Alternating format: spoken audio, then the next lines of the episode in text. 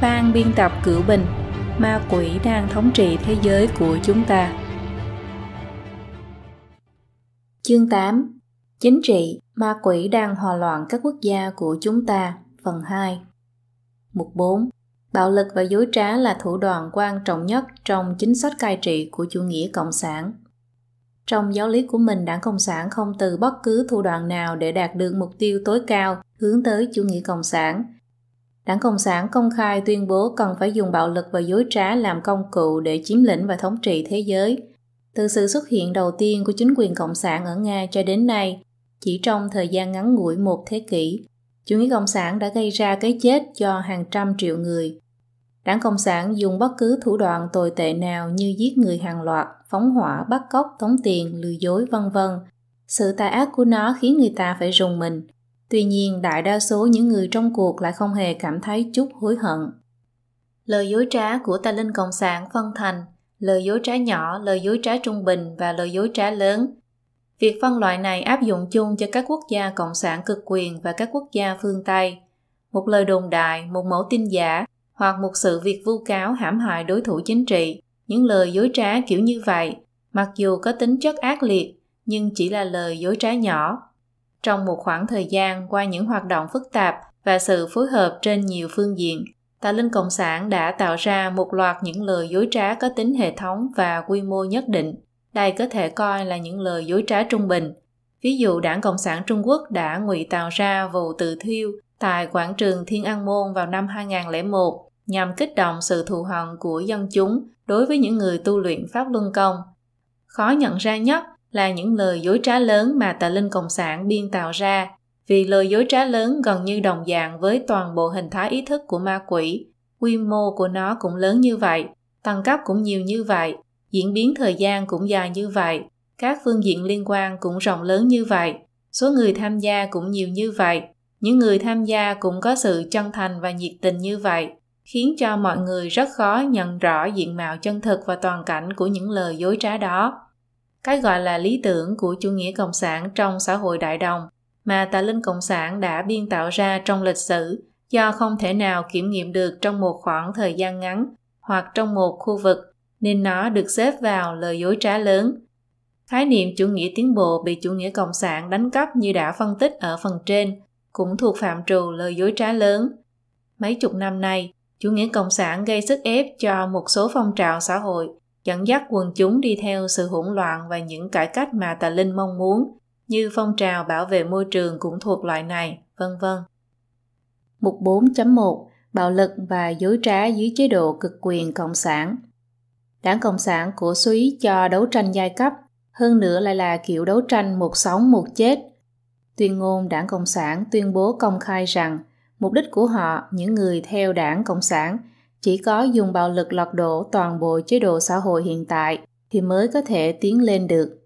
Lenin trong cuốn Nhà nước và cách mạng cũng đề xuất giai cấp tư sản nhà nước sẽ được thay thế bằng giai cấp vô sản nhà nước, tức chuyên chính giai cấp vô sản. Chỉ có thể làm được điều này thông qua bạo lực cách mạng. Trong quá trình cướp đoạt chính quyền, dù trong công xã Paris trong cuộc cách mạng tháng 10 Nga hay trong các phong trào vận động công nông nghiệp do Đảng Cộng sản Trung Quốc kích động, Đảng Cộng sản đều sử dụng những thủ đoạn bạo lực vô cùng khát máu, không phân biệt người già, phụ nữ, trẻ em, đốt nhà, đánh đập, cướp của, giết người, những thủ đoạn vô cùng ác độc nghe rùng rợn. Với sự thống trị đầy bạo lực, tội ác của Đảng Cộng sản càng thêm chất chồng. Tà giáo Cộng sản vừa sử dụng bạo lực vừa sử dụng dối trá để duy trì quyền lực, Dối trá là chất bôi trơn cho bạo lực. Nó cũng trở thành một phương thức khác để nô dịch con người. Trong thời kỳ sử dụng bạo lực và trong suốt khoảng thời gian tạm dừng sử dụng bạo lực, nó vẫn không thể ngừng dối trá được. Bạo lực có lúc tạm hoãn, nhưng dối trá lại là trạng thái thường ngày. Với đảng Cộng sản thì cái gì cũng có thể hứa hẹn được, nhưng nó không bao giờ nghĩ đến việc thực hiện lời hứa của mình.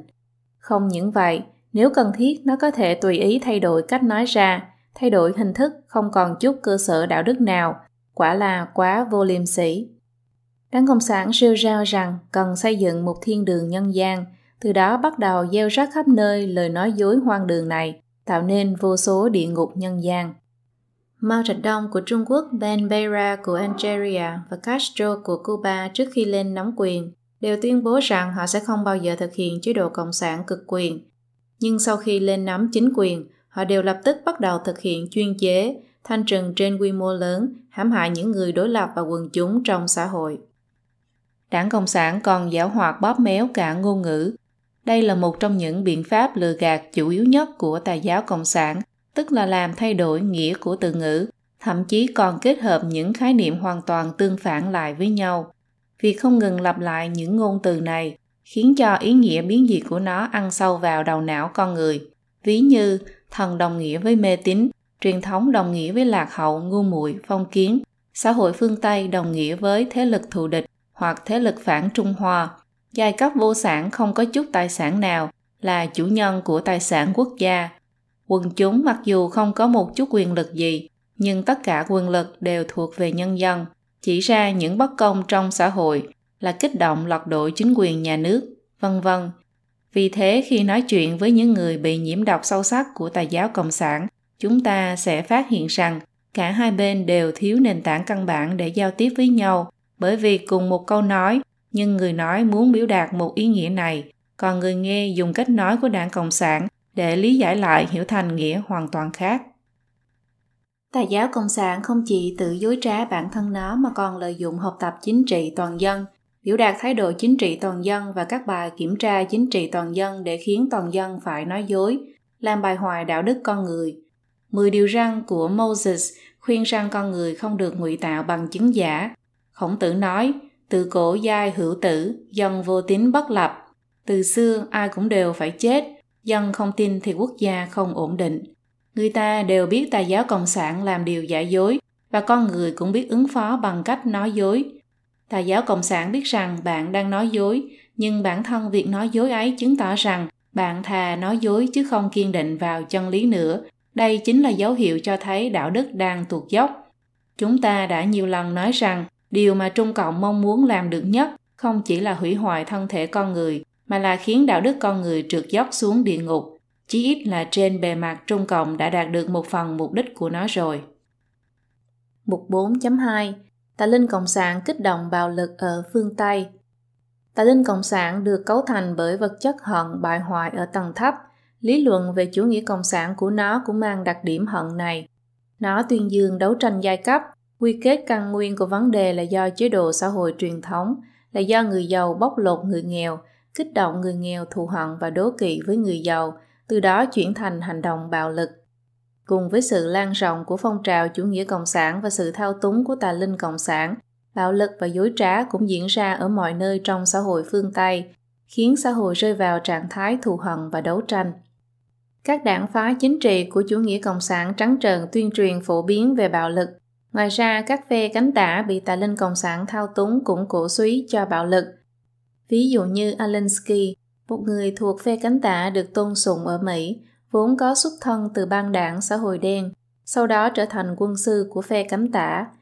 Tuy ông ta phủ nhận mình là người theo chủ nghĩa cộng sản, nhưng xem xét quan niệm chính trị của ông ta và thủ đoạn chính trị mà ông ta dùng đến, không nghi ngờ gì ông ta chính là cùng một ruột với đảng Cộng sản.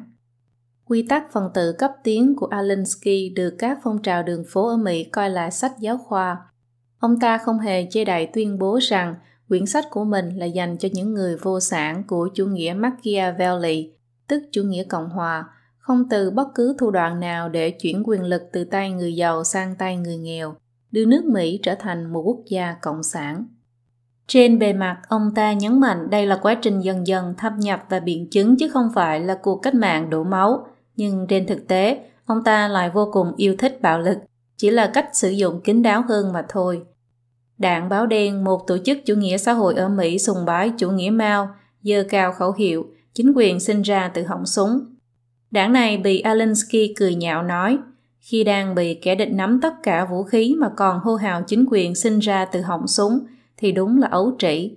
Lúc này nên tin tưởng vào quá trình bầu cử và dân chủ. Có vũ khí rồi, dùng vũ lực cũng chưa muộn. Vì vậy, chủ trương của ông ta thực chất là giống như Trung Cộng. Ban đầu là giấu nghề, cuối cùng mới lộ ra thanh gươm sáng loáng. Một quy tắc của ông ta là khuyến khích phe cấp tiến trong chính trị, còn dùng mọi thủ đoạn lưu manh để tiến hành khủng bố, cuối cùng đạt được mục đích phá hoại và gây rối loạn. Chuyên gia David Horowitz, người am hiểu sâu sắc về Alinsky cho rằng Alinsky và những người đi theo ông ta không có một chút ảo tưởng nào về chế độ hiện nay. Họ biết rất rõ mục tiêu của mình là phá hoại triệt để chế độ này. Họ coi quá trình này là một cuộc chiến, vì thế họ sẽ không từ mọi thủ đoạn mà căn cứ vào yêu cầu thực tế để quyết định lúc nào nên sử dụng bạo lực, dùng loại bạo lực gì và nói dối thế nào. Trong xã hội Mỹ có thể thấy rằng một số đảng phái chính trị trong thời kỳ công kích phe đối lập cũng không từ thủ đoạn nào như gian lận và công kích cá nhân, tương tự như đảng Cộng sản, hơn nữa thường nhắc đến bạo lực. Khuynh hướng bạo lực ngày càng mạnh mẽ, mâu thuẫn và rạn nứt trong xã hội cũng ngày càng rõ rệt. Ngày nay mối quan hệ giữa hai đảng cánh tả và cánh hữu ở Mỹ quả đúng là mối quan hệ giằng co giữa phe cánh đảng Cộng sản với thế giới tự do năm xưa, tức thời chiến tranh lạnh. Cả hai giống như nước với lửa không đội trời chung.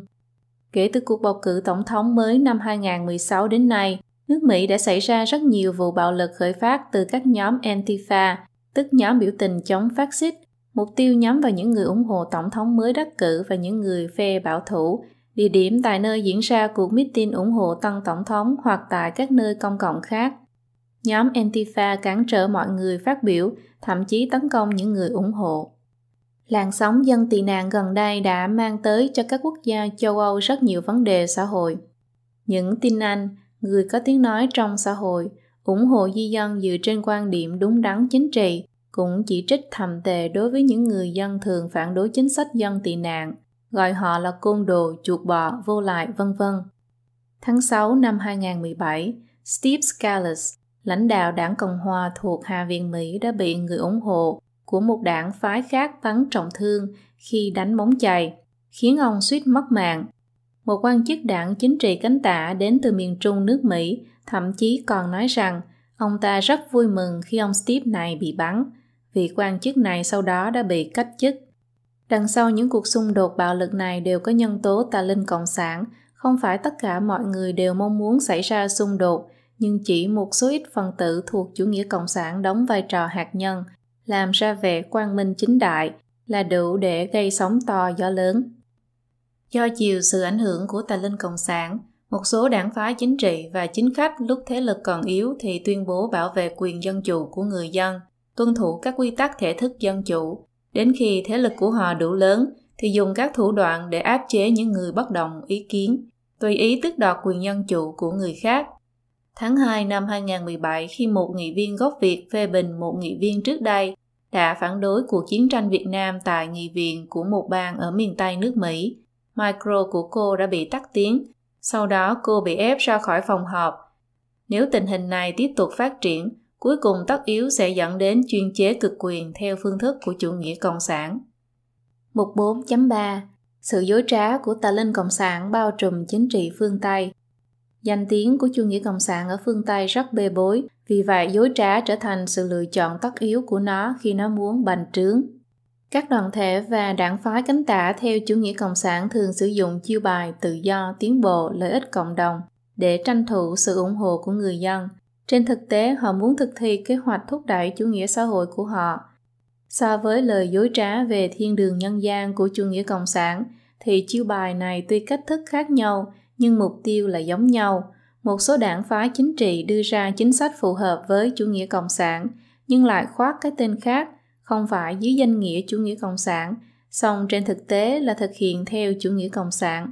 Ví dụ như muốn thực hiện bảo hiểm y tế toàn dân theo chủ nghĩa xã hội, nhưng lại không nói là chủ nghĩa xã hội, mà nói là nguyện vọng của công chúng và chữa bệnh cho tất cả mọi người.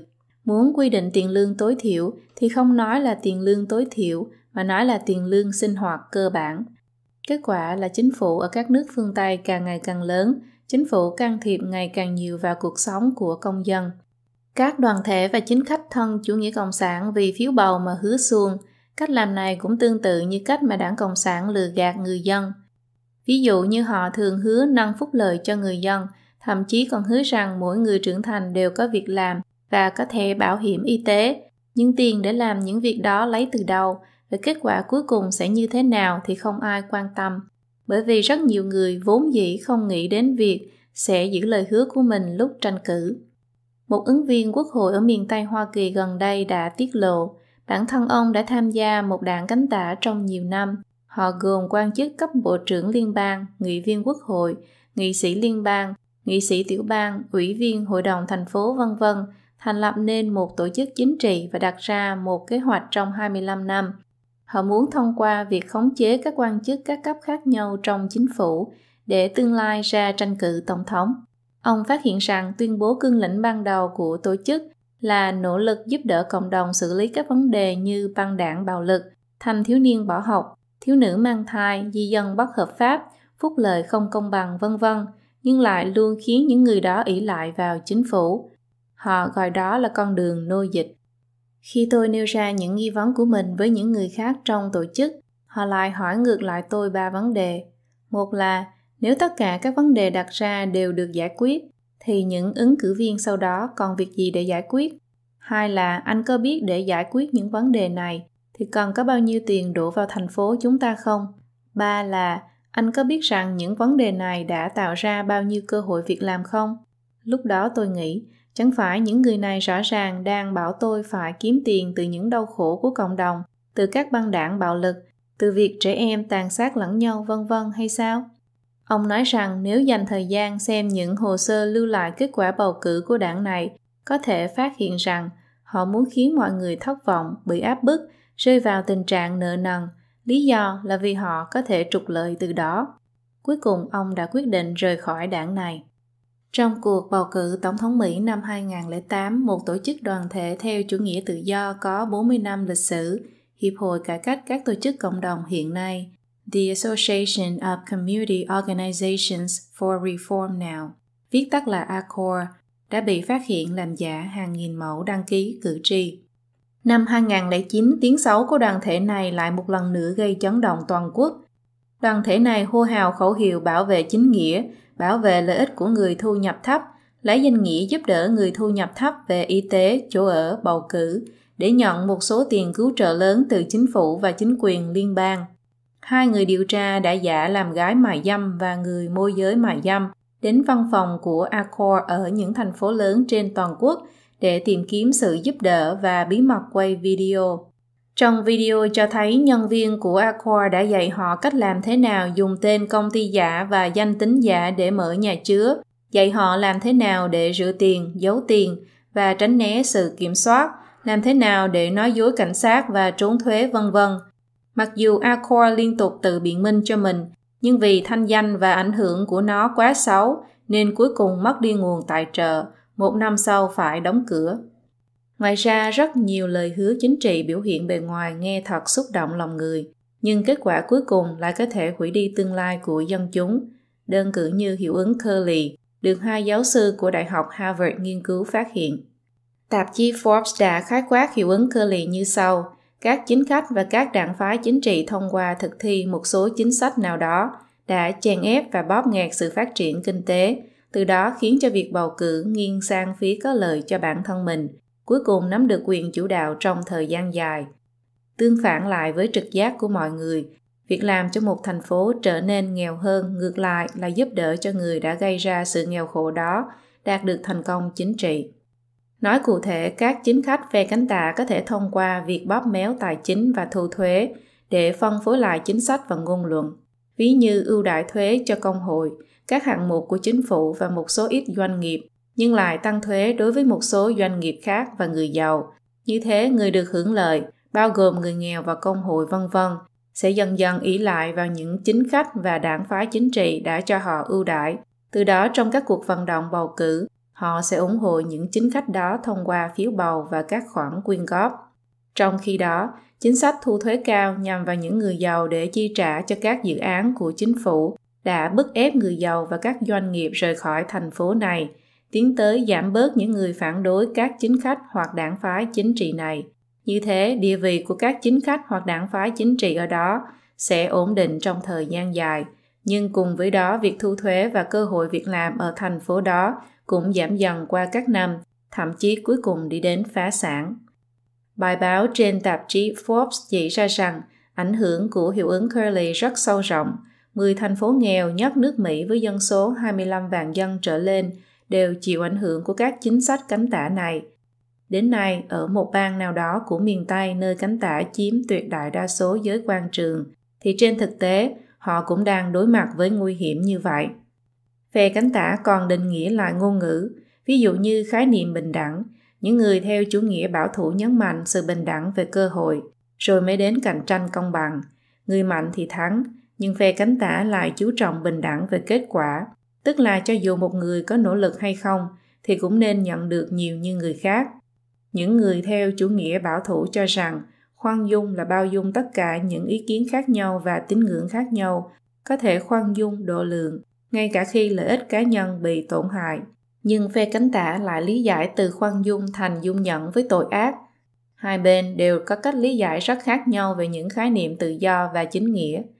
Việc ủng hộ những hành vi bại hoại, luân lý như đồng tính luyến ái, nam nữ dùng chung nhà vệ sinh, hợp pháp hóa sử dụng cần sa, vân vân được khoác lên cái áo chủ nghĩa tiến bộ, có vẻ như tiến bộ về đạo đức, kỳ thực lại là phá hoại hết thảy luân thường đạo lý mà thần trao cho con người.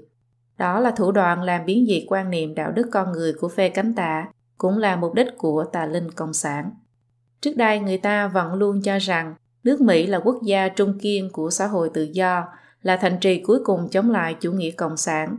Nhưng ngày nay ở Mỹ, chúng ta có thể thấy rõ những chính sách như thu thuế cao, phúc lợi cao, chủ nghĩa tập thể, chính phủ lớn, xã hội dân chủ, công bằng xã hội vân vân đều xuất phát từ tư tưởng của chủ nghĩa Mark Lenin và chủ nghĩa xã hội mà phe cánh tả suy tôn và đưa vào áp dụng trong thực tế. Điều này có quan hệ rất lớn tới sự dối trá của tà linh cộng sản, đặc biệt là thế hệ trẻ, những người không thể hiểu được lịch sử tàn bạo của các quốc gia cộng sản. Họ khao khát và truy cầu một lý tưởng hư ảo, từ đó mà bị lừa dối bởi chủ nghĩa cộng sản biến tướng đã thay hình đổi dạng. Họ vô tình đã bước trên con đường bị hủy hoại mà không thể quay trở về. Mục 5. Chủ nghĩa cực quyền là kết quả tất yếu của nền chính trị chủ nghĩa cộng sản. Các quốc gia cực quyền cộng sản khống chế mọi mặt đời sống của con người, điểm này mọi người đều đã biết. Chủ nghĩa cộng sản dùng phương thức phi bạo lực từng bước mở rộng quyền lực chính phủ tăng cường khống chế đời sống xã hội, cuối cùng đi đến thể chế cực quyền. Ở các quốc gia chưa thành lập thể chế cực quyền cộng sản, người dân vẫn có thể bị mất đi các quyền tự do bất cứ lúc nào, tình cảnh vô cùng nguy hiểm. Đáng sợ hơn là chủ nghĩa cực quyền hiện đại đã lợi dụng khoa học kỹ thuật để giám sát và khống chế chặt chẽ từng cá nhân. Mục 5.1 thực chất của chủ nghĩa cực quyền là thủ tiêu ý chí tự do, thủ tiêu sự tự do hướng thiện, con người sống dựa trên những giá trị truyền thống mà thần thiết lập cho con người. Thần cũng dẫn dắt con người phát triển dựa trên cơ sở những giá trị văn hóa truyền thống. Những giá trị văn hóa này là con đường quan trọng kết nối con người với thần. Trên cơ sở văn hóa đó đã sinh ra một bộ phương thức quản lý xã hội phù hợp. Đó cũng là đời sống chính trị. Thần trao cho con người ý chí tự do và quyền lựa chọn phương thức tự quản lý bản thân. Con người dùng kỷ luật đạo đức để tự quản lý mình, gánh vác trách nhiệm gia đình và xã hội. Alexis de Tocqueville, một học giả chính trị nổi tiếng ở Pháp vào thế kỷ 19, sau khi khảo sát nền chính trị ở Mỹ đã đánh giá rất cao chủ nghĩa tự xét, lý giải về cái ác, sự nhẫn nại và việc sử dụng biện pháp phi bạo lực để xử lý vấn đề vân vân của nước Mỹ. Ông cho rằng sự vĩ đại của nước Mỹ chính là việc họ có thể tự sửa chữa những sai lầm của mình. Thứ mà tà linh cộng sản muốn là chính trị cực quyền khiến cho con người đi ngược lại với truyền thống và đạo đức, cắt đứt con đường hướng thiện, tín thần của con người, khiến con người từ chỗ là con dân của thần mà vô tình trở thành con dân của ma quỷ, tuân theo sự thống trị của ma quỷ. Trong những quốc gia của đảng Cộng sản, chính phủ lũng đoạn tất cả tài nguyên xã hội, từ kinh tế, giáo dục cho đến các phương tiện truyền thông. Trong hoàn cảnh đó, mọi việc đều phải nghe theo lệnh người đứng đầu đảng Cộng sản, phục tùng sự thống trị giả ác bạo của đảng Cộng sản. Nếu có người vẫn chưa mất hết lương tâm, vẫn tu tâm hướng thiện, thì người đó sẽ đi ngược lại với hình thái ý thức và chính sách pháp luật của đảng Cộng sản, trở thành kẻ thù của đảng Cộng sản, hoặc sẽ bị coi là dân đen phải vật lộn dưới đáy xã hội, hoặc rõ ràng chỉ có một con đường chết. Trong xã hội tự do, chính phủ cũng đang phát triển theo hướng cực quyền hóa, dần dần trở thành chính phủ lớn bao quát tất cả mọi mặt. Một trong những đặc trưng của chính trị cực quyền là nhà nước lập ra kế hoạch và bắt người dân thực hiện theo. từ đó nhà nước khống chế kinh tế. Hiện nay, các chính phủ phương Tây thông qua các biện pháp can thiệp vĩ mô như tài khóa quốc gia, thu thuế tài chính vân vân, can thiệp và khống chế kinh tế để thực hiện những kế hoạch của chính phủ với mức độ ngày càng mạnh mẽ, xu thế ngày càng rõ rệt. Đồng thời phạm vi quản lý của chính phủ phương Tây cũng mở rộng, bao trùm cả tín ngưỡng, gia đình, giáo dục, kinh tế, văn hóa, năng lượng, giao thông, thông tin, du lịch, vân vân. Từ việc cơ quan hành chính trung ương mở rộng quyền lực đến việc chính quyền địa phương quản chế đời sống của dân cư, đặt ra rất nhiều quy định pháp luật, các phán quyết của tòa án đối với các vụ án. Điều này dẫn đến việc các bộ ngành chính phủ liên tục mở rộng quyền lực trên tất cả các phương diện, mức độ khống chế xã hội trước nay chưa từng có. Ví dụ như cưỡng chế toàn dân mua bảo hiểm sức khỏe, nếu không mua sẽ bị phạt tiền. Chính phủ lấy danh nghĩa lợi ích cộng đồng để bóc lột một phần tài sản và quyền lợi của cá nhân. Chính phủ cực quyền lấy khẩu hiệu đúng đắn chính trị để bóc lột quyền tự do ngôn luận, quy định mọi người được nói những gì và không được nói những gì. Có người công khai phản đối các chính sách tà ác thì bị chụp mũ đưa ra những ngôn luận đầy thù hận. Nếu có người dám phản đối tính đúng đắn chính trị, nhẹ thì sẽ bị cô lập, nặng thì sẽ bị khai trừ hoặc cách chức, thậm chí bị đe dọa và tấn công bằng vũ lực. Dùng tiêu chuẩn chính trị biến dị để thay thế tiêu chuẩn đạo đức, rồi lại dùng pháp luật, điều lệ và dư luận để cưỡng chế chấp hành, dùng áp lực mạnh mẽ tạo ra bầu không khí khủng bố, khiến mọi người tự cảm thấy bất an, từ đó bóp nghẹt ý chí tự do của con người, thủ tiêu sự tự do hướng thiện tự nhiên của con người. Đây thực chất là nền chính trị của chủ nghĩa cực quyền. Mục 5.2 Chế độ phúc lợi suốt đời Ngày nay, chính sách phúc lợi của nhà nước đã trở thành hiện tượng phổ biến toàn cầu. Dù là quốc gia hay đảng phái nào, dù là chủ nghĩa bảo thủ hay chủ nghĩa tự do, thì biện pháp chính sách đều không khác biệt về bản chất. Những người sống ở các quốc gia cộng sản khi đến thế giới tự do đều ấn tượng sâu sắc bởi chế độ đại ngộ phúc lợi của xã hội phương Tây. Trẻ em được miễn phí giáo dục và bảo hiểm y tế, người già được nhà nước hỗ trợ. Họ cho rằng đây mới thực sự là xã hội chủ nghĩa cộng sản. Nostradamus, nhà tiên tri nổi tiếng người Pháp ở thế kỷ 16 đã tuyên đoán rằng đến thời trước và sau khi Mars sẽ thống trị thiên hạ, nói là để có cuộc sống hạnh phúc cho mọi người. Phúc lợi xã hội hiện nay chẳng phải chính là những thứ của chủ nghĩa cộng sản trong các quốc gia tư bản phát triển sao, chỉ là không sử dụng phương thức bạo lực cách mạng mà thôi. Việc con người truy cầu cuộc sống tốt hơn bản thân điều đó không phải là sai, nhưng đằng sau chế độ phúc lợi xã hội cao của chính phủ lại ẩn chứa những vấn đề rất lớn. Không có bữa ăn nào miễn phí, cơ sở để có phúc lợi cao là phải đánh thuế cao, mà bản thân phúc lợi cũng sẽ gây ra rất nhiều vấn đề. Nhà tư pháp người Anh Dicey đã quan sát thấy rằng trước năm 1908, một người dù giàu hay nghèo có mua bảo hiểm sức khỏe cho bản thân mình hay không hoàn toàn do cá nhân tự do quyết định. Việc anh ta lựa chọn mua bảo hiểm sức khỏe cũng giống như việc anh ta quyết định mặc áo màu đen hay mặc áo màu nâu vậy, hoàn toàn không liên quan tới nhà nước. Nhưng luật bảo hiểm quốc dân cuối cùng mang đến cho nhà nước và người nộp thuế trách nhiệm nặng hơn nhiều so với những điều mà cử tri Anh dự liệu. Bảo hiểm thất nghiệp trên thực tế là nhà nước thừa nhận mình phải có trách nhiệm giúp đỡ mỗi cá nhân tránh khỏi khó khăn do thất nghiệp. Luật bảo hiểm quốc dân đúng là phù hợp với lý luận của chủ nghĩa xã hội. Phúc lợi chủ nghĩa xã hội theo mô thức Bắc Âu được rất nhiều quốc gia trên thế giới đồng tình và thực hiện theo. Nó từng được coi là ví dụ tích cực về sự phồn vinh mà chủ nghĩa xã hội mang lại, được xã hội phương Tây mô phỏng theo. Tỷ lệ thuế trên GDP tức tổng giá trị sản phẩm quốc nội, tại các nước Bắc Âu là cao nhất thế giới. Tỷ lệ ở các quốc gia này đều khoảng 50%. Nhưng có người chỉ ra phúc lợi y tế xã hội chủ nghĩa mà các chính phủ đang thực thi có 6 vấn đề nghiêm trọng. Không thể duy trì lâu dài. Những thứ miễn phí thì mọi người đều muốn chiếm được phần nhiều hơn. Không có thưởng phạt. Những người làm trong ngành y tế chỉ muốn không phải chịu trách nhiệm pháp lý. Làm nhiều hay làm ít thì lương cũng đều như nhau gây tổn thất lớn cho chính phủ. Người ta sẽ tận dụng những sơ hở của chế độ để biển thủ, lạm dụng và tiến hành hoạt động kinh tế ngầm. Nhà nước sẽ thông qua chế độ y tế để quyết định sự sống chết của con người. Chế độ quan liêu gây hỗn loạn trong quản lý.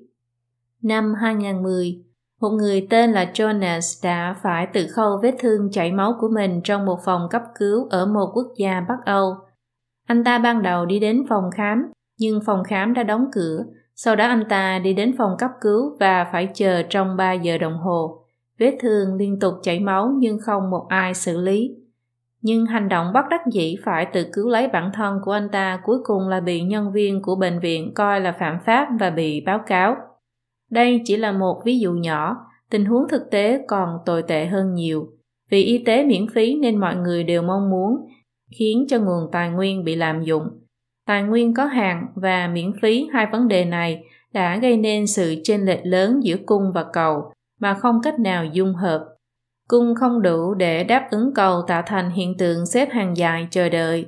Những người có nhu cầu thực sự sẽ bị chế độ y tế xã hội chủ nghĩa biến tướng trừng phạt. Điều này không chỉ là vấn đề hiệu suất, mà nguy hiểm hơn là tất cả mọi thứ từ khi sinh ra đến khi chết đi của người ta đều do chính phủ lo liệu. Nhìn bề ngoài giống như đều được hưởng thụ, nhưng nhìn từ góc độ khác kỳ thực đang ỷ lại tất cả vào chính phủ, trao mọi thứ của bản thân vào trong tay chính phủ. Đến lúc này, việc đi theo thể chế cực quyền dễ dàng như trở bàn tay. Chuck Wheeler từng nói, nếu chính quyền bạo lực tái hiện ở những quốc gia dân chủ ngày nay, nó sẽ cải biến thành một diện mạo khác. Loại chính quyền bạo lực này sẽ ngày càng lan rộng hơn, nhưng đồng thời lại mang sắc thái ôn hòa hơn. Nó sẽ nô lệ người dân nhưng lại không khiến họ cảm thấy một chút đau đớn nào. Phúc lợi quốc gia có thể coi là lời giải thích tốt nhất cho tầm nhìn sâu rộng của nó. Mục 5.3 Các quy định pháp luật rối rắm trái đường cho chủ nghĩa cực quyền Chính trị cực quyền thủ tiêu sự tự do hướng thiện, nhưng lại tạo môi trường hoạt động cho cái ác. Con người muốn dùng pháp luật để giải quyết những vấn đề gây ra do con người làm điều ác, đó chính là tự chui vào sợi dây thông lòng của ma quỷ. Trong xã hội ngày nay, các quốc gia đều đưa ra rất nhiều quy định pháp luật.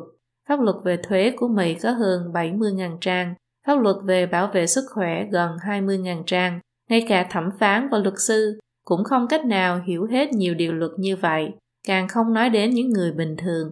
Liên bang và các quận, thành phố, thị trấn trên toàn quốc bình quân mỗi năm thông qua 40.000 điều luật mới, có thể nói là nhiều vô số. Người ta chỉ hơi sơ suất không chú ý là sẽ vi phạm pháp luật, nhẹ thì bị phạt tiền, nặng thì phải ngồi tù.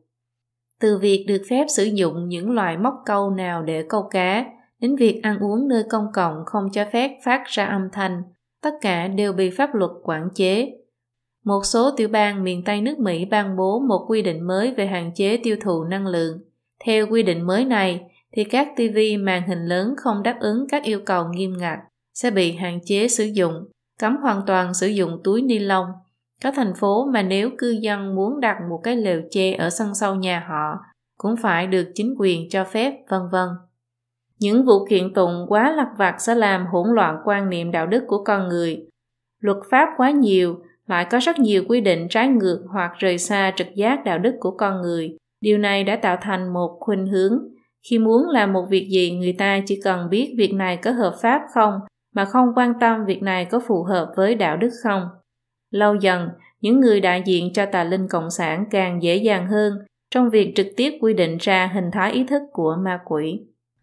Pháp luật dù có tốt hơn nữa thì sức mạnh của nó cũng chỉ là yếu tố bên ngoài, khó có thể ước thúc tâm hồn con người được. Lão tử nói, pháp lệnh tư chương đạo tặc đa hữu, tức pháp lệnh càng sinh ra nhiều thì trộm cướp cũng càng nhiều. Khi cái ác hoàn hành càng nhiều thì pháp luật cũng không thể làm được gì. Pháp luật càng ban hành nhiều, chính phủ lớn dùng pháp luật để quản lý con người thì càng quản càng không được. Con người không nhận ra rằng vấn đề xã hội là do ma quỷ phóng đại mặt ác của con người tạo thành, mà lại cho rằng có thể do pháp luật có vấn đề, từ đó mà rơi vào cái vòng lẫn quẩn, dùng pháp luật để giải quyết vấn đề, vậy là từng bước đẩy xã hội tới chủ nghĩa cực quyền. Mục 5.4 Lợi dụng khoa học kỹ thuật để khống chế con người tiến đến cực quyền Chủ nghĩa cực quyền sử dụng bộ máy quốc gia và cảnh sát chìm để giám sát và khống chế người dân, Khoa học kỹ thuật hiện đại đã khống chế con người đến cực độ, khiến người ta không lành mà vẫn rung. Trang web Business Insider gần đây đã tổng kết 10 phương thức giám sát công dân của Trung Cộng. Một, sử dụng kỹ thuật nhận diện khuôn mặt để lùng bắt mục tiêu giữa biển người mênh mông. Hai, yêu cầu những người quản lý nhóm trò chuyện theo dõi giám sát mọi người. Ba, buộc công dân phải tải xuống những ứng dụng cho phép chính phủ giám sát những hình ảnh và video trên điện thoại di động của mình. 4. Theo dõi hoạt động mua sắm trực tuyến của mọi người. 5. Cảnh sát được trang bị kính có chức năng nhận diện khuôn mặt, đứng ở những nơi đông người, như trên đường phố hoặc ga tàu, để tìm kiếm mục tiêu. 6. Lắp đặt những người máy cảnh sát tại các ga tàu. Chúng có khả năng quét hình ảnh khuôn mặt người đi đường và đối chiếu với khuôn mặt người cần bắt. 7. Dùng kỹ thuật nhận diện khuôn mặt để truy tìm những người qua đường không đúng luật. 8. Tùy tiện dừng người đi bộ để kiểm tra điện thoại di động của họ. 9. Theo dõi những bài chia sẻ đăng trên mạng xã hội để truy tìm gia đình và địa vị của người đăng. 10. Xây dựng phần mềm dự đoán, tổng hợp dữ liệu của mọi người, đánh dấu những nhân vật bị chính quyền coi là mối đe dọa.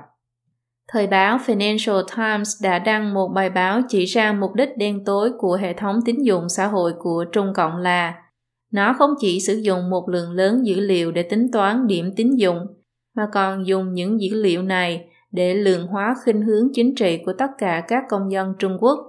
Bài báo chỉ ra rằng hệ thống tín dụng xã hội này có thể được điều chỉnh lại để tạo ra điểm số ái quốc, tức là điểm số dùng để đánh giá mức độ giữ vững lập trường đi theo đường lối chính trị của đảng Cộng sản của mỗi người dân. Với sự kết hợp của hồ sơ lưu trữ và rất nhiều thông tin dữ liệu được số hóa, chỉ cần chính phủ muốn thì những người không phục tùng hoặc có điểm số thấp sẽ bị mất việc. Ngân hàng sẽ đình chỉ khoản vay mua nhà của anh ta. Bộ Giao thông sẽ thu hồi bằng lái xe của anh ta. Bệnh viện cũng có thể từ chối chữa bệnh cho anh ta. Ngày nay Trung Cộng có hệ thống giám sát lớn nhất trên thế giới. Trên đường phố và những nơi công cộng ở Trung Quốc, đâu đâu cũng thấy các camera giám sát. Hệ thống này có khả năng tìm thấy một người nằm trong danh sách đen từ trong 1,4 tỷ người chỉ trong 7 phút. Những phần mềm giám sát trên điện thoại di động như WeChat khiến cho việc giám sát đi vào từng nhà. Những người có điện thoại di động không còn một chút tự do riêng tư nào, khiến con người không cách nào thoát ra được. Khi khoa học kỹ thuật ngày càng phát triển, quyền lực của chính phủ cũng ngày càng lớn. Chính phủ trong xã hội tự do nếu tiếp tục nghiêng về cánh tả thì dân chúng sẽ đối mặt với tình cảnh đáng sợ tương tự. Đây hoàn toàn không phải chuyện giật gân bị đặt. Mục 6 Tà Linh Cộng sản đặt phương Tây vào một cuộc chiến tranh toàn diện đầy nguy hiểm. Do sự xâm nhập của tà linh Cộng sản mà xã hội nước Mỹ ngày nay phải đối mặt với tình trạng bị chia rẽ trước nay chưa từng có. Phe cánh tả sử dụng sức mạnh trên tất cả các phương diện để ngăn chặn và công kích những người chủ trương theo đường lối chính trị truyền thống. Dùng từ chiến tranh để mô tả tình trạng này có thể nói là không quá phóng đại chút nào.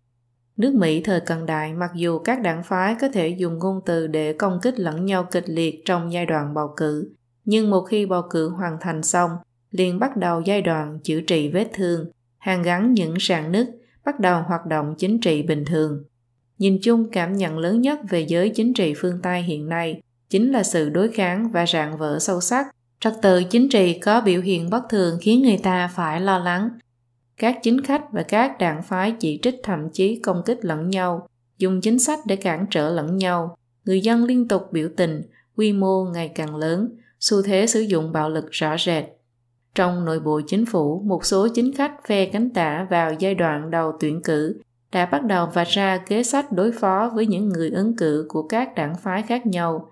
Sau khi tuyển cử kết thúc, phe cánh tả lại bắt đầu khởi tố nhằm chiếm ưu thuế trong tuyển cử.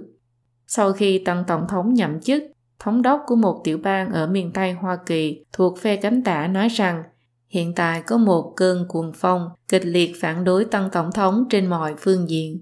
Những quan chức cấp cao trong đảng cánh tả này thừa nhận rằng một đội quân thuộc phái tự do đầy phẫn nộ đã yêu cầu họ phát động một cuộc chiến tranh toàn diện đối với tổng thống mới đắc cử. Hễ gặp chính phủ là phản đối, ắt phải làm thế mới lấy được lòng dân. Phe cánh tả ý đồ dùng mọi thủ đoạn để đạt được mục đích của nó. Về chính sách, phe cánh tả chủ yếu phản đối để mà phản đối. Thông thường không có gì lạ khi các đảng phái khác nhau có quan điểm khác nhau đối với một chính sách cụ thể. Nhưng dù sự khác nhau có nghiêm trọng đến đâu, thì các đảng phái khác nhau đều có một nhận thức chung, đó là mong muốn đảm bảo an toàn cho quốc gia và cộng đồng. Nhưng thật không thể tưởng tượng rằng không những đề xuất bảo vệ biên giới bị công kích kịch liệt, thậm chí có tiểu bang còn thông qua điều luật thành phố bảo hộ. Điều luật này cấm người thi hành pháp luật của liên bang thẩm tra xét hỏi thân phận của người di dân, cho phép từ chối cung cấp thông tin của những người di dân bất hợp pháp phạm tội cho nhân viên thi hành pháp luật của liên bang. Về truyền thông dư luận, trước cuộc tuyển cử tổng thống, các kênh truyền thông lớn do phe cánh tả chỉ đạo hậu thuẫn đắc lực cho các ứng viên của phe cánh tả. Vì vậy, kết quả tuyển cử khiến rất nhiều người kinh ngạc không nói nên lời. Sau khi cuộc tuyển cử kết thúc, các kênh truyền thông lớn phối hợp với các chính khách cánh tả dốc sức theo dệt ra các sự kiện, lôi kéo sự chú ý của dân chúng vào việc đả kích tổng thống mới đắc cử, thậm chí không từ cả việc đăng các tin tức giả tạo, dùng các tin tức giả làm nhiễu loạn cái nhìn của người dân. Trước những thành tựu đạt được của tổng thống mới đắc cử, các kênh truyền thông lớn dường như nhìn mà không thấy, còn đối với những ứng viên cánh tả có vấn đề nghiêm trọng, thái độ của các kênh truyền thông lớn chỉ hơi hợt qua loa. Trong xã hội bình thường, các đoàn thể hoặc đảng phái khác nhau cũng có thể có những chủ trương khác nhau, thậm chí có thể nảy sinh xung đột, nhưng những xung đột này chỉ tạm thời và cục bộ. Cuối cùng hai bên sẽ cùng bàn bạc để tìm cách giải quyết vấn đề bằng phương thức hòa bình. Chỉ trong xã hội bị chi phối bởi tư duy đấu tranh giai cấp của tà linh cộng sản, thì con người mới mang tâm thái đấu tranh mọi lúc mọi nơi. Người ta cho rằng sẽ không bao giờ hòa giải và hợp tác với đối thủ, cần phải triệt để đánh bại đối thủ, đánh đổ hoàn toàn thể chế hiện hành. Kiểu chiến tranh toàn diện này thể hiện ở sự đối kháng toàn diện trong những nước cờ chính trị, xây dựng chính sách và truyền thông dư luận, khiến cho xã hội rạn nứt sâu sắc, các hành vi cực đoan và bạo lực tăng lên về số lượng, mở rộng về phạm vi và quy mô. Đây chính là kết quả mà tờ linh Cộng sản mong muốn. Năm 2016, cuộc điều tra dân chúng mới nhất của Trung tâm Nghiên cứu Công cộng được đồng sáng lập bởi Associated Press và Trung tâm Nghiên cứu Ý kiến Công cộng Quốc gia tại Đại học Chicago cho thấy khoảng 85% người được phỏng vấn cho rằng sự rạn nứt chính trị của đất nước đã trở nên trầm trọng hơn so với quá khứ. 80% nhìn nhận rằng người Mỹ có sự bất đồng rất lớn trong những giá trị quan quan trọng nhất. Một quốc gia thống nhất còn có một giá trị quan hoặc văn hóa thống nhất, mặc dù mỗi tôn giáo có các giáo lý khác nhau, nhưng tiêu chuẩn về đúng sai thiện ác là tương đồng. Điều này khiến nước Mỹ mặc dù là đất nước của dân nhập cư, nhưng các chủng tộc vẫn có thể chung sống hòa bình. Vậy mà khi giá trị quan hiện nay xảy ra rạn nứt, sự rạn nứt của quốc gia cũng sẽ xảy ra trong nay mai. Lời kết từ xưa đến nay, con người luôn luôn có mặt xấu và nhược điểm, truy cầu đối với quyền lực, tiền tài, danh vọng. Mục đích của ma quỷ là lợi dụng những tính xấu của con người để tạo ra thể hệ, những người đại diện cho ma quỷ trong nội bộ các quốc gia. Quốc gia cũng như thân thể con người. Các cơ cấu của quốc gia cũng giống như các bộ phận của thân thể con người. Mỗi loại đều có công dụng và chức năng riêng. Nếu các cơ cấu của quốc gia đều hữu ý hay vô ý nằm trong tay người đại diện của ma quỷ, thì cũng giống như ý thức ngoại lai sẽ thay thế linh hồn của con người. Hoặc có thể nói là ý thức ngoại lai trực tiếp thao túng khống chế thân thể con người. Nếu như có người có thể khiến toàn thể xã hội thoát khỏi sự khống chế của ma quỷ, thì cái hệ thống của ma quỷ này rất có thể sẽ dùng mọi cách để phản kháng lại, như sử dụng truyền thông để bôi nhọ, dùng vũ lực tấn công dùng các thông tin sai lệch để làm rối loạn phán đoán của người dân làm các bộ phận chức năng không phối hợp được với nhau, khiến cho mệnh lệnh hành chính trở thành vô hiệu, dùng rất nhiều tài nguyên đi ủng hộ phe phản đối, khiến xã hội rơi vào trạng thái đấu tranh và rạn nứt, thậm chí dùng mọi phương thức để tạo ra các vấn đề kinh tế và xã hội, khiến xã hội bất ổn định, khiến những người không hiểu rõ sự thật hướng mũi nhọn vào những người và những nhóm người phản đối ma quỷ. Rất nhiều người vừa là người tạo ra hệ thống này vừa là nạn nhân của nó, mặc dù họ có thể từng làm việc xấu, nhưng họ lại không phải là kẻ địch thực sự của nhân loại. Chính trị có khả năng khống chế, can thiệp và nắm giữ tài nguyên kinh tế mà sức mạnh quốc gia hay sức mạnh cá nhân không thể địch nổi. Nếu dùng nó vào việc tốt thì có thể đạt được những thành tựu rực rỡ, tạo phúc cho người dân. Nếu làm dùng nó làm việc xấu, sẽ gây tội nghiệp cực lớn. Mục đích của chương này nhằm vạch trần nhân tố ta linh cộng sản trong nền chính trị của thế giới ngày nay, giúp con người phân biệt rõ thiện ác, nhìn thấu gian kế của ma quỷ, đưa chính trị quay về con đường đúng đắn. Cựu Tổng thống Mỹ Ronald Reagan từng nói, chúng ta thường cho rằng xã hội quá phức tạp, không thể tiến đến tự trị. Chính phủ do những người tin Anh vận hành tốt hơn chính phủ của dân do dân và vì dân. Nhưng khi mỗi người chúng ta đều không thể quản lý chính mình, thì ai có năng lực quản lý người khác đây?